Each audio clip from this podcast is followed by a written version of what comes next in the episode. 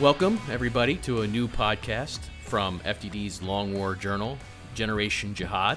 Obviously, as you can tell, we're going to be dealing with uh, jihadism as a, an issue that continues to bedevil policymakers around the globe. Um, this week, we're going to get off to a, a start. We're going to talk about the Taliban's agreement with the U S and what that means and what it doesn't mean. But first, I'd like to sort of give you a little background info. Uh, my name's Tom Jocelyn. I'm a senior editor at Long War Journal, and I'm here with Bill Roggio, who's the managing editor of uh, F T D's Long War Journal. Bill, say hello. Hello, everyone. Um, we've been trying to do this podcast for a while. We were late adopters of the podcast format. We have to thank our comrade and colleague, Phil Hegseth, for doing this, because we never would have gotten this done without him. Uh, this has been a long time in coming, and uh, basically if it were left to Bill or me, this never would have happened, so thank you, Phil. Um, we've decided to launch the podcast because we want to talk about some of the issues that we report on in, in greater depth and greater detail, and you can hear sort of our own perspectives on these issues, and hopefully you'll get something from this uh, weekly podcast that we're going to be putting out. So let's get into it. Let's get right into the first the first issue at hand, which is the Taliban and the U S have forged an agreement as of February twenty-ninth. And you can see this has been widely reported in the press as a peace deal, but don't call it that. We don't call it that. It's a withdrawal agreement. The U S has set forth the terms of its withdrawal from Afghanistan after all these years. And the question is, what did the U S get back in return? And Bill and I are of the opinion, not much, if anything. In fact, probably nothing. And so to give a little perspective on this, of course, the U S went to war in Afghanistan in October two thousand one, just a few weeks after nine eleven. Between nineteen ninety-six and the summer of two thousand one, the U S tried to get the Taliban, which referred to itself as the Islamic Emirate of Afghanistan, to turn over bin Laden and his not-so-merry men on more than thirty occasions. But the Taliban's leader, Mullah Omar, and others rejected these requests, these demands. They stood up to American pressure, financial pressure, sanctions, other sort of measures that were taken by the U S to try and put uh, you know, pressure on the Taliban internationally. And the Taliban refused to betray bin Laden, both before and after nine eleven. So eventually the U S decided to go to war in Afghanistan to try and get bin Laden, of course, failed in that initial endeavor, but also to unseat the Islamic Emirate of Afghanistan. Well, in the years since then, the Taliban and its allies, including Al-Qaeda, have been fighting to restore this authoritarian regime, this Islamic Emirate of Afghanistan. Uh, they want to bring it back to power. They want to rule over all of Afghanistan. We don't see any evidence to this day that they've given up on this totalitarian dream, which is really a nightmare for most Afghans. In fact, there's a lot of evidence that the Islamic Emirate of Afghanistan remains the central goal of their jihad, of what they're they're fighting for, what they're trying to accomplish, everything they've been about all these years. The U S decided some years ago that it wasn't going to defeat the Taliban, wasn't going to invest the resources to actually try and defeat the Taliban insurgency. This is a point that I think is often missed. The U S for years has sort of already had one foot out the door of Afghanistan. Um, President Trump came into office with a situation where the U S didn't really have a plan or a desire to try and defeat the Taliban. Um, basically, the U S was there with a residual force left in place by President Obama um, that was there to train Afghan forces and hope and hope that they would eventually defeat the Taliban-led insurgency, while at the same time conducting sort of select counterterrorism missions and carrying out select combat operations. President Trump decided to increase that force posture by several thousand troops, not a huge commitment, bringing the total American forces of, of service members up to twelve to thirteen thousand in Afghanistan. And then they were, they've been assisted by several thousand NATO troops and also contractors and all sorts of other people who are in, involved in this. So Uh, that's sort of the, the picture going into uh, last year. Then President Trump has decided that, of course, he doesn't want to be there anymore. He never really wanted to be in Afghanistan in the first place. And so the U S has started to draw down, and they wanted to draw down to eighty-six hundred, which is the number that basically gets President Trump to at or below what President Obama left him with. And they decided as they're withdrawing that they were going to do a deal with the Taliban in order to basically extricate the U S from the war in Afghanistan. Our position has always been that a bad deal with the Taliban is much worse than no deal, that you don't need to have a deal to withdraw from Afghanistan, that there's a lot the U S can do without entering into a bad accord, a weak accord with the Taliban. And in fact, the U S could draw down to, to zero troops if it wanted to without entering into a deal with the Taliban. So the question is, you know, did, did the U S get anything out of this deal with the Taliban that uh, made it worthwhile or was better than no deal, makes it better than no deal? And our answer so far is, of course, no, we don't think so. We think the deal is lopsided in the Taliban's favor. They extracted various concessions, including an uneven prisoner exchange and the loosening or removal of sanctions against top Taliban figures and leaders.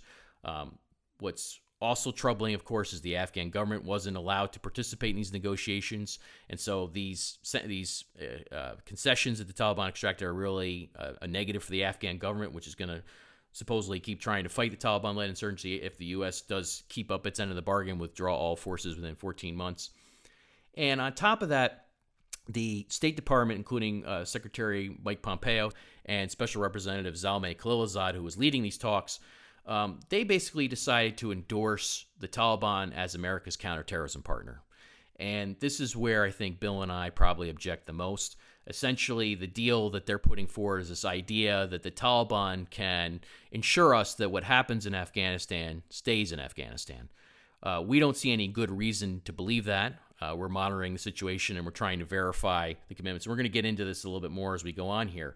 But basically, the idea is that the U S went into Af- Afghanistan because the Taliban refused to turn over bin Laden and al-Qaeda, refused to be to do what was responsible on the world stage in terms of, of counterterrorism assurances. And now the State Department has decided that they're going to basically vouch for the Taliban in this regard. So let's get into it a little bit more here. And I think we're going to start off by talking to Bill a little bit about uh, the time in the summer of two thousand sixteen he testified alongside Zalmay Khalilzad, who was then, I think, a private citizen. This is before he took the role as the chief negotiator for the U S in these talks. And Bill, you sat next to Khalilzad before Congress and testified. And why don't you talk to us a little bit about what he had to say then and how what Khalilzad said then doesn't line up or match with what he's telling us now? We're going to focus on two parts of Khalilzad's testimony. First, he mentions, uh, he talks about Pakistan. And then second, he discusses al-Qaeda and its uh, enduring ties and its oath to the Taliban. So um, first, uh, keep in mind, I'm going to give you a little background on just how this uh, testimony process works. This was the House Foreign Affairs, a subcommittee for the House Foreign Affairs. And so you re- you submit your written testimony. Uh, the question on this issue was Pakistan, is it a friend or foe in the fight on terrorism? Uh, fight against terrorism, and of course, you know, Afghanistan plays a large role in that. And so his testimony was so compelling. He made the all of the key points that I was going to make. Oh, you, again, you do a, a written testimony, then you do a five-minute verbal testimony.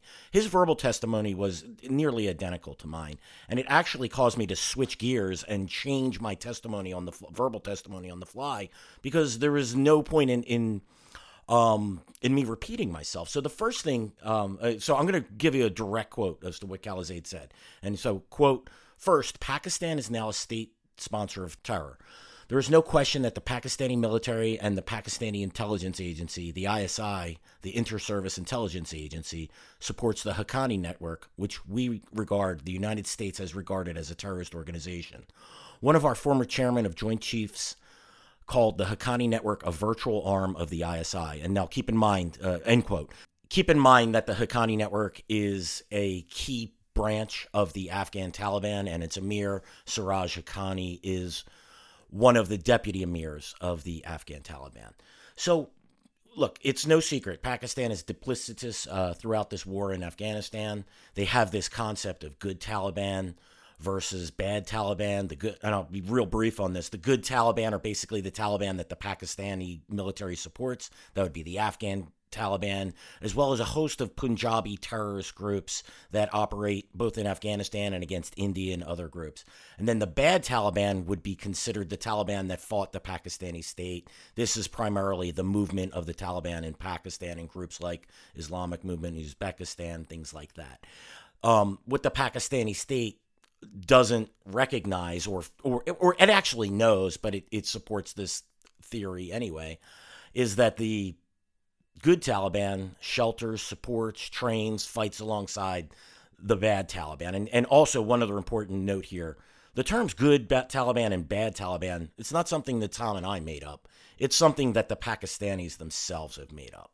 So um, one key part of this of this withdrawal deal is that Pakistan, which has been mentioned by Khalilzad as a state sponsor of terrorism, and he's the person who is pushing this and negotiating this deal, it's not even mentioned at all in the deal. And in fact, the Khalilzad has praised the Pakistanis for its help in striking the deal. Keep in mind, this is uh, several, only a couple of years removed from Khalilzad testifying to Congress that Pakistan is a state sponsor of terrorism. What has changed in that short period of time?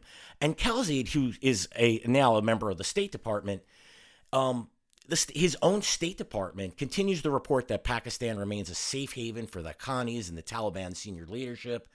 And keep in, also keep in mind that the, the Trump administration, it withheld aid from Pakistan because of its support for the Haqqani Network, for the for the Afghan Taliban. And yet this withholding of aid has had no effect on policy. As, as part of this deal, the U S has agreed to move ta- remove Taliban leaders from the sanctions list. Um, this could very well include members of the Haqqani Network, which, again, as we mentioned, it's an integral part of the, of the Taliban. Many of these Haqqani Network leaders, including Siraj Haqqani, again, who is a de- not only the leader of the Haqqani Network, but a deputy emir of the Afghan Taliban, their designations explicitly link them to al-Qaeda. So how are we going to delist these people and, and allow them to integrate in with an Afghan government while they're still being a supporting cast for al-Qaeda?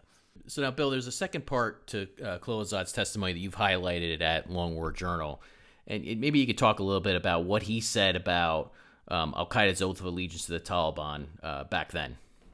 Yes, and so I'm gonna again, I'm gonna quote him directly. So, quote, point two: it is also clear that the Pakistani military and Pak- Pakistani intelligence provide sanctuary and support for the Taliban, which is, is an, an extremist organization that provided sanctuary for al-Qaeda in the early period. And even recently, the leader of al-Qaeda, Zawahiri, pledged allegiance to the new leader of the Taliban. So the relationship continues, end quote. This is, again, this is Khalilzad's own words about the Taliban and its relationship to al-Qaeda. So, Tom, can you tell us what al-Qaeda's oath to the Taliban entails and how that is that oath is important when discussing this withdrawal deal? Sure. So going back to before nine eleven even, Osama bin Laden swore his blood oath. This is an oath of fealty or allegiance known as a bay'ah to Mullah Omar, the Taliban's so-called Emir of the Faithful. This is an extremely serious religious matter for the jihadis. In fact, ISIS and al-Qaeda have been arguing over the bay'ah uh, for several years now and whether or not uh, Abu Bakr al-Baghdadi, the leader of ISIS, broke his bay'ah to Ayman al-Zawahiri when he went his own way and declared the the caliphate, and, and ISIS grew into its own sort of international menace. Um, but be that as it may, the bottom line is that al-Qaeda has maintained its own oath of allegiance to the head of the Taliban since before nine eleven. And so we documented how after bin Laden died, was killed in two thousand eleven, and after Mullah Omar died uh, in two thousand thirteen, the al-Qaeda continued to maintain this oath of allegiance. So in two thousand fifteen, for example, Ayman al-Zawahiri uh, swore his allegiance to Mullah Mansour, who was the successor to Mullah Omar. Then in two thousand sixteen, uh, Mullah Mansour was killed in a U S drone strike in Pakistan. And um, at that point, Zawahiri re-upped his oath of allegiance to Haibatullah Akhundzada, the current emir of the Taliban. So when Khalilzad sits down before Congress and he talks about, and he says, so the relationship continues, what he's talking about is how Zawahiri had maintained his oath of allegiance to Haibatullah Akhundzada in two thousand sixteen. That oath remains in effect to this day. Um, and in fact, uh, nothing in the deal that we've seen and thus far from the, ta- the Taliban has shown us that the Taliban has renounced Zawahiri's oath of allegiance, which is a big deal. And Bill, talk a little bit about how the sort of the shenanigans that we catch the Taliban playing in terms of this this regard and sort of the games they play. Yeah, so th- this is, um, Tom and I are, we're consumers of jihadist propaganda. We monitor what they say, and we try to put it in the context of what they're actually doing. And I think it's a very effective uh, method to understand um, how they operate. And and the importance of their propaganda, we have to understand, the, these, again, they operate in a religious context. So what they say, especially from their top leaders, has a lot of meaning. So this this oath wasn't didn't happen in secret. The Taliban accepted Ayman al-Zawahiri, the head of al-Qaeda's oath, publicly, and they published it in English on its website. And it said Mansour, you know, it explained how Mansour... This is in two thousand fifteen. This is two thousand fifteen, right? So they explained, they did it. So Tom and I, of course, we take screenshots, we save the page, we and then we write this up and publish it. And then lo and behold, I want to say a couple of weeks after, you know, this gets into the bloodstream, um, we start reporting on this, it gets out there. The Taliban curiously take down this page um, from their website because it creates problems because at this point in time, you know, again, the Taliban, they're interested in cutting a deal, and they'll do it and say whatever they have to do. And, and accepting the Al-Qaeda's oath of allegiance makes it really difficult for the Taliban um, to go into peace talks with the United States. I'm sorry. Again, it's not peace talks. To con- continue those withdrawal talks, um, it, it makes it real. It makes it, it cr- creates problems for them when that information's out there. But, you know, look, the, the Taliban do this sort of thing all the time. And now the Taliban learned from this. So their current emir, uh, Mullah Haibatullah Akhundzada, Al-Qaeda, again, as Tom explained, they issued another oath, oath of allegiance, but uh, but Mullah Haibatullah, he hasn't said anything about Al-Qaeda or Zawahiri's oath. He They've kept that all down low because of the problems the previous mention, the, or the previous exception caused for them. But Akhundzada did mention, and the day that this this withdrawal was, deal was signed, he treated it as a, he took a victory lap and issued a public statement of how this this deal really, what, all it amounted to was the United States withdrawing from Afghanistan. Right. So now let's talk a little bit more about the oath just for a second to give listeners why is this so important. Well, um, as we mentioned, this is a religiously binding matter for Al-Qaeda. Al-Qaeda has fighters via Al-Qaeda in the Indian Subcontinent and a variety of other Central Asian and Pakistani jihadist groups in Afghanistan today fighting under the Taliban's banner. If Haibatullah Akhundzada were to come out and say he disavows Ayman al-Zawahiri's oath of allegiance to him and to the Taliban, this would cause major problems ideologically for Al-Qaeda, both in Afghanistan and elsewhere, because Al-Qaeda has branches in West Africa, in East Africa, in Syria, in Yemen, and elsewhere. And all of these branches have recognized Al-Qaeda's oath of allegiance to the Taliban's emir as religiously, as, as granting it religious legitimacy. So this is a big deal, and one of the things Bill and I point out very early on when we caught wind of the fact that Khalilzad and the State Department were going to vouch for the Taliban uh, based on no uh, verification or enfor- enforcement mechanisms, but they were just going to sort of take their word at it. Um, we said, well, hey, you know, if you want to show us that the Taliban's really breaking from Al-Qaeda, show us Akhundzada. Akhundzada has to release a statement disavowing Zawahiri. And Bill, we still haven't seen that disavowal, have we? No, there hasn't. We're we're at fourteen days, thirteen, fourteen days after the agreement as of recording this. Um, we've seen no statement um, of disavowing Al-Qaeda. We've and, you know, again, also Secretary Pompeo promised that the Taliban would vigorously target Al-Qaeda elements that were attacking the West.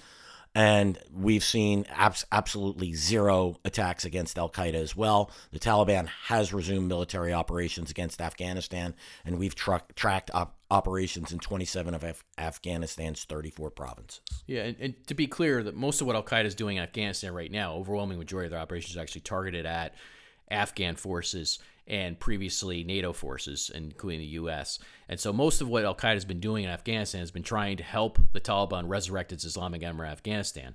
And if you look at what Secretary of State Mike Pompeo has said and what uh, some of the reports have sort of implied, there's supposedly this commitment for the Taliban, according to Pompeo, for the Taliban to destroy Al-Qaeda in Afghanistan. Well, uh, we'll be very happy to report on that, but we'll believe it when we see it. Uh, and so far, we haven't seen it. So let's move on a little bit now to um, Siraj Haqqani, the, the number two of the Taliban. Bill, as we were preparing for this podcast, I was reminded that years ago, uh, the U S military had this idea that the Haqqanis were reconcilable and that they were going to come to the table and they were going to be the good guys for us and all this. And I remember talking to you that day, and I think your head – I think I, I don't know if you had a conniption or if you had an aneurysm that day, but I think you were pretty close to it. So why don't you talk a little bit about all the work you did, you've done documenting what the Haqqanis are really about in Afghanistan, their operations, and sort of how this goes back so far in time, the close relationship between the Haqqanis and Al-Qaeda. Tom, I had bo- a conniption, an aneurysm, and uh, my brain hemorrhaged that day. And you um, survived. And you survived. I did. So that's pretty good. Yes. That's pretty good. Yeah, yeah we, we had uh, people like General Lynch telling us that the Haqqani Network was merely a criminal um, organization, and it can be uh, it could be reasoned with. But meanwhile, um, back in the real world, Um, you and I have documented uh, prolifically the activities of the Haqqani Network. And look, the, it starts out as operating primarily in uh, in the provinces of Paktia, Paktika, and Khost in eastern Afghanistan. But over the last decade and a half, it's spread its wings throughout Afghanistan. Um, we've documented numerous treasury de- designations. Nearly every one of, I believe there's been somewhere over fifteen Haqqani, senior Haqqani Network leaders that have been designated. Nearly everyone talks about their ties with Al-Qaeda, with um, bringing in foreign suicide bombers, training them. We've seen the Taliban themselves release propaganda videos showing the, how the Haqqani Network trains suicide bombers. The Haqqani Network um, played a key role, an instrumental role in something called, a, what the military called at the time, Uh, the Kabul Attack Network, and this network was designed to bring everyone together. It one of its leaders was the head of the military part of the, the Kabul Attack Network, and he uh, put together a lot of these suicide attacks that uh, um, targeted coalition forces and Afghan forces and, and political leaders inside of Kabul and the surrounding areas. The Haqqanis, you know, look, this is probably the if not the most uh, deadly and dangerous uh, Taliban branch with, within Afghanistan. And also, keep in mind, it, it it is based in Pakistan, and it's closely supported by Pakistan's military and intelligence service. You know, if the Pakistanis were really committed to fighting terrorist organizations, it could easily round up uh, senior Haqqani Network leaders inside of Pakistan. And Bill, Bill, how many, how, Bill, how many, to date, how many Haqqani leaders have the Pakistanis turned over? Yeah, so this is, you know, when I do talks where there's often the pa- Pakistani military officers, officers, they get indignant when I explain how Pakistan has shied away. And they'll say, no, we fight terrorists. And I say, yeah, that's true. You'll fight the movement of the Taliban in Pakistan. Those are the bad Taliban. And I'll say to them, and these are guys who have been in, off military officers who claim they're in, directly involved in the military operations against terrorist groups.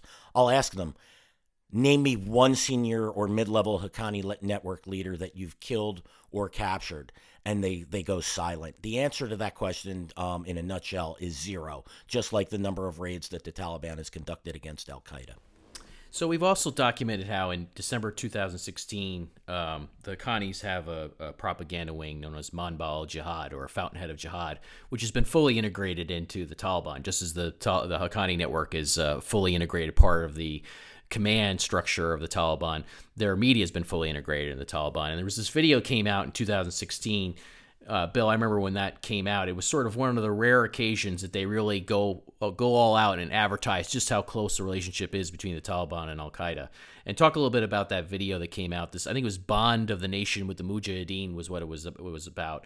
And I think there's one screenshot that we keep using over and over again. Probably people are getting sick of seeing it, but we love it. It shows all these uh, these Taliban guys next to, you know, Mullah Omar next to Osama bin Laden. And there was all sorts of stuff in that video, which sort of rings true with us with other details and, and evidence we've collected through the years. Yeah, it's it's it's one of those um, crystallizing moments, not necessarily for you or I, but hopefully for those who pay attention to this. This video just lauds the the Al-Qaeda-Taliban relationship. And that banner that you talk about, you'll see they'll have headshots of all the, the Taliban and Al-Qaeda leaders who've been uh, killed or mar- what they call it, they're martyred in during jihad.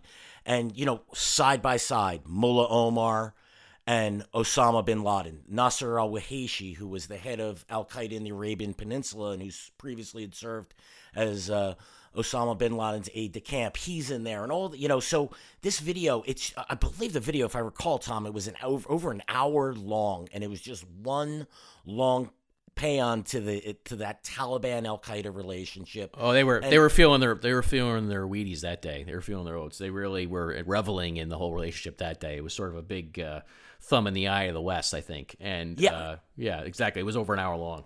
Yeah, and, and, and this is coming at a point in time where the Taliban, so we're we're at the post-withdrawal, or the U S began drawing down and was actually completed the withdrawal of the surge forces from that, that Obama surge. And the Taliban is starting to take over territory. And again, like you said, I think this was a point where they started saying, we can feel this victory coming. Now, it's four years after that because the U S has begrudgingly um, stayed in Afghanistan and kept a military presence and basically propaganda the Afghan military. But I, you know, I look back at that video. They dropped the mask on that one, and they told the world of what's really happening. And I think, Tom, both you and I are pretty convinced that once the U S fully withdraws, we're going to see some type, uh, some type of gesture by al-Qaeda, maybe it a parade in Jalalabad with the senior al-Qaeda leaders or something, at the very least, some propaganda announcing this victory. And, and something like that actually has just been released by al-Qaeda, which I know you're going to be reporting on, Tom. And it just crystallizes everything.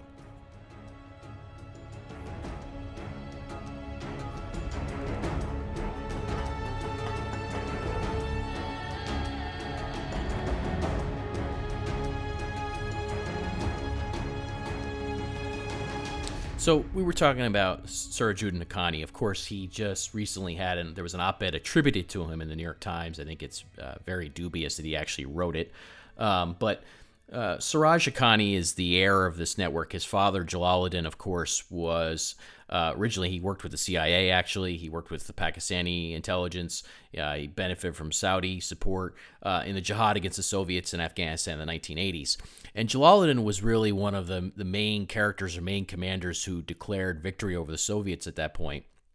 And he also, uh, unfortunately, became one of the chief benefactors for Osama bin Laden and al-Qaeda. Of course, some of the early cadres of al-Qaeda actually went through Haqqani camps in eastern Afghanistan.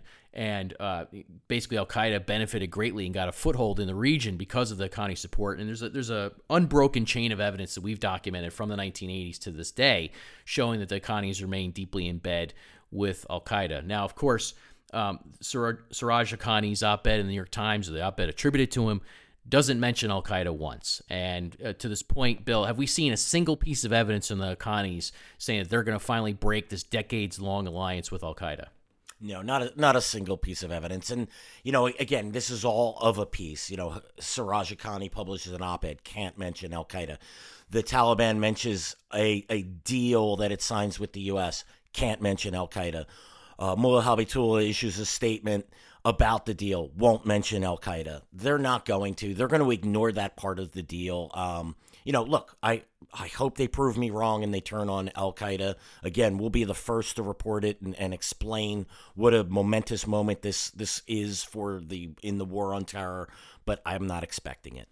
And that's because our views are based on evidence, not wish casting. And, of course, one of the reasons why we've been very critical of the talks with the Taliban is there's this great desire on the American part to put words in the Taliban's mouths. And we're going to talk about this some other time. I don't want to go down that road all entirely this time. I want to talk about two quick other points here on, about the deal. Bill, we've talked about al-Qaeda in the Indian subcontinent. This is one of the newer branches of al-Qaeda. It was stood up in two thousand fourteen. You did a great analysis at the, the site at the time talking about Um, the different constituent groups that were sort of folded into this new entity. Of course, A Q I S, Al-Qaeda in the Indian Subcontinent, it was stood up principally to help the Taliban resurrect its Islamic Emirate. Um, you talk a little bit about uh, how, how this came together in two thousand fourteen and how we still find evidence to this day, including into September of last year, of A Q I S fighting alongside the Taliban. Yeah, it's a it's a key part. So what we have to remember is that Al-Qaeda, its primary goal is helping to establish emirates so that it can establish a, a a global caliphate, right? So in Afghanistan and in, in the Indian subcontinent, that includes India, Bangladesh, uh, Burma, you know, a host of countries.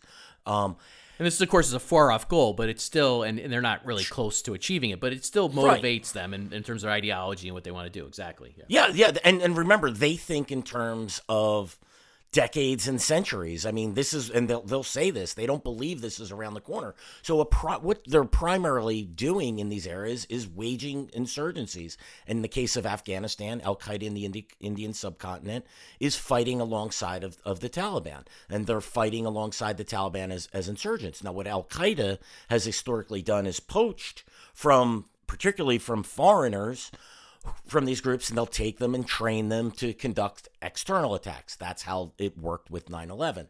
And in the case of al-Qaeda in the Indian subcontinent, al-Qaeda didn't just poach from members of the Afghan Taliban. They poached from Pakistani terrorist groups. There is an alphabet soup of of, of names of Pakistani groups that I'm not going to mention here. But we saw individuals from these groups being taken, and they're inside Afghanistan.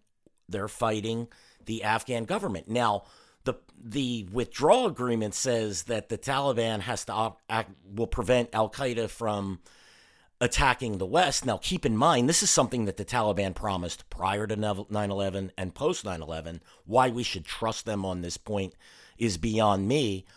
But the, the Taliban isn't required to go up against Al-Qaeda in the Indian subcontinent if it isn't plotting against the West. But we, as we all know, the groups don't view these themselves as like, oh, no, we're just local. No, we're just designed to attack the West. It's all blended together. It's and, and it's a key part of how Al-Qaeda operates.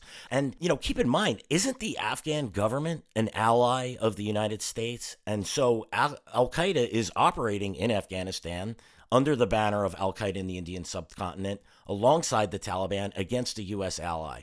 Right. And, you know, just to, to underscore this point, in September of last year um, in southern Helmand, uh, a top al-Qaeda leader named Asim Umar was discovered living in a Taliban stronghold. According to a U N Security Council report, it was actually a Taliban shadow governor was actually housing Asim Umar there. This is a guy we've identified as a senior member of al-Qaeda's management team. In addition to being the first emir of al-Qaeda in the Indian subcontinent, he was killed by in a joint U S and Afghan raid in September of last year. Interestingly enough, he was killed just a few weeks after Secretary Pompeo got on T V in, here in the U S and said and vouched for the Taliban's commitment to publicly and permanently break with Al-Qaeda.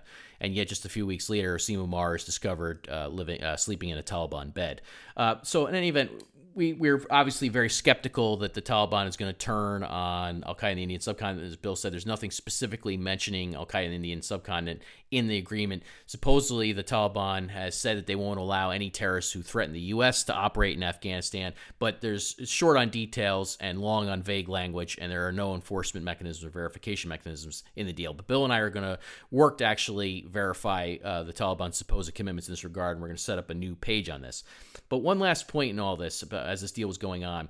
Again, you know, that the U S now uh, is in a position where they're vouching for the Taliban as our counterterrorism partner. The State Department is saying basically what happens in Afghanistan is going to stay in Afghanistan, and we trust the Taliban, wink, wink, to do it for us, uh, keep that, keep to make that happen. Um, Bill, as the State Department was going through these talks in two thousand nineteen with the Taliban, you happened upon a video, I think it was July of, of two thousand nineteen, that was a little disturbing the Taliban put out in the middle of these talks with the State Department. It gives us yet another reason, on top of everything else, to doubt the Taliban is, is supposedly changing its ways. Yeah, so this video, again, it was it's one of those crystallizing moments. The Taliban basically goes off on the United States for occupying the country, for creating violence. There's no, the Taliban won't admit that it harbored Osama bin Laden and Al-Qaeda, which carried out the ni- the attacks on nine eleven. But then the Taliban, in within this video, and also keep in mind, this video is is um, subtitled in English language. So that that's very, it's a key tell here. It tells us the Taliban want us, want Americans, want the U S government to understand what's going on here. And then the Taliban justifies Al-Qaeda's attack.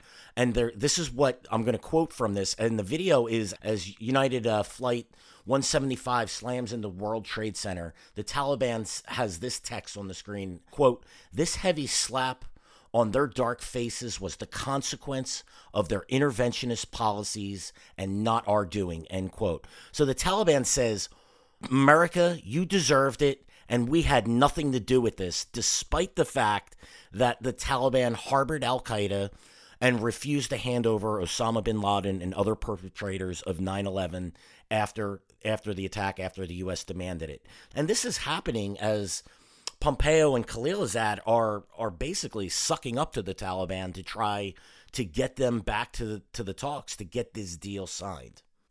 And so we said at the outset that no deal uh, was better than a bad deal, that the U S doesn't have to have a bad deal with the Taliban to withdraw from Afghanistan. I think we've made our case here, and believe me, this isn't all the arguments we have in this regard, but we've made their case here that this is a bad deal. The State Department is now basically uh, accepting the Taliban's lies on all this. Uh, that doesn't really make much sense from the perspective of these two Americans, Bill and myself, who are doing this podcast, who have been running Long War Journal, and doesn't really, it shouldn't make any sense from the State Department. Um, uh, one final note, if Secretary Pompeo and Special Representative Khalilzad have really negotiated the, the greatest betrayal in jihadi history, which is what they're trying to sell us in terms of the Taliban and Al-Qaeda, the Taliban's really going to turn on Al-Qaeda, we would love it. We would revel in it. We would report on it every day at Long War Journal, and in fact, we're prepared to do so. Um, we will admit that we were wrong. We'll eat crow and say, you know what, we were wrong about this, and they really accomplished something here. We don't think that the people who have pitched this deal will admit they were wrong if that doesn't happen, however. Uh, and that speaks to a bigger problem here in policymaking and in war fighting and everything we've been documenting for years. There's really no accountability, and that's a big problem. We hope you enjoyed episode one of Generation Jihad. We'll be releasing a new show each week going forward, so be sure to subscribe on Apple Podcasts, Spotify, YouTube, or anywhere else you listen to your podcasts. If you like the show, please do us a favor and go rate us on Apple Podcasts and leave a review. We'd love to hear from our listeners. If you didn't like the show, well, don't feel obliged to leave a review. Just kidding. Anyway, thanks again for joining us, and we'll see you again next week.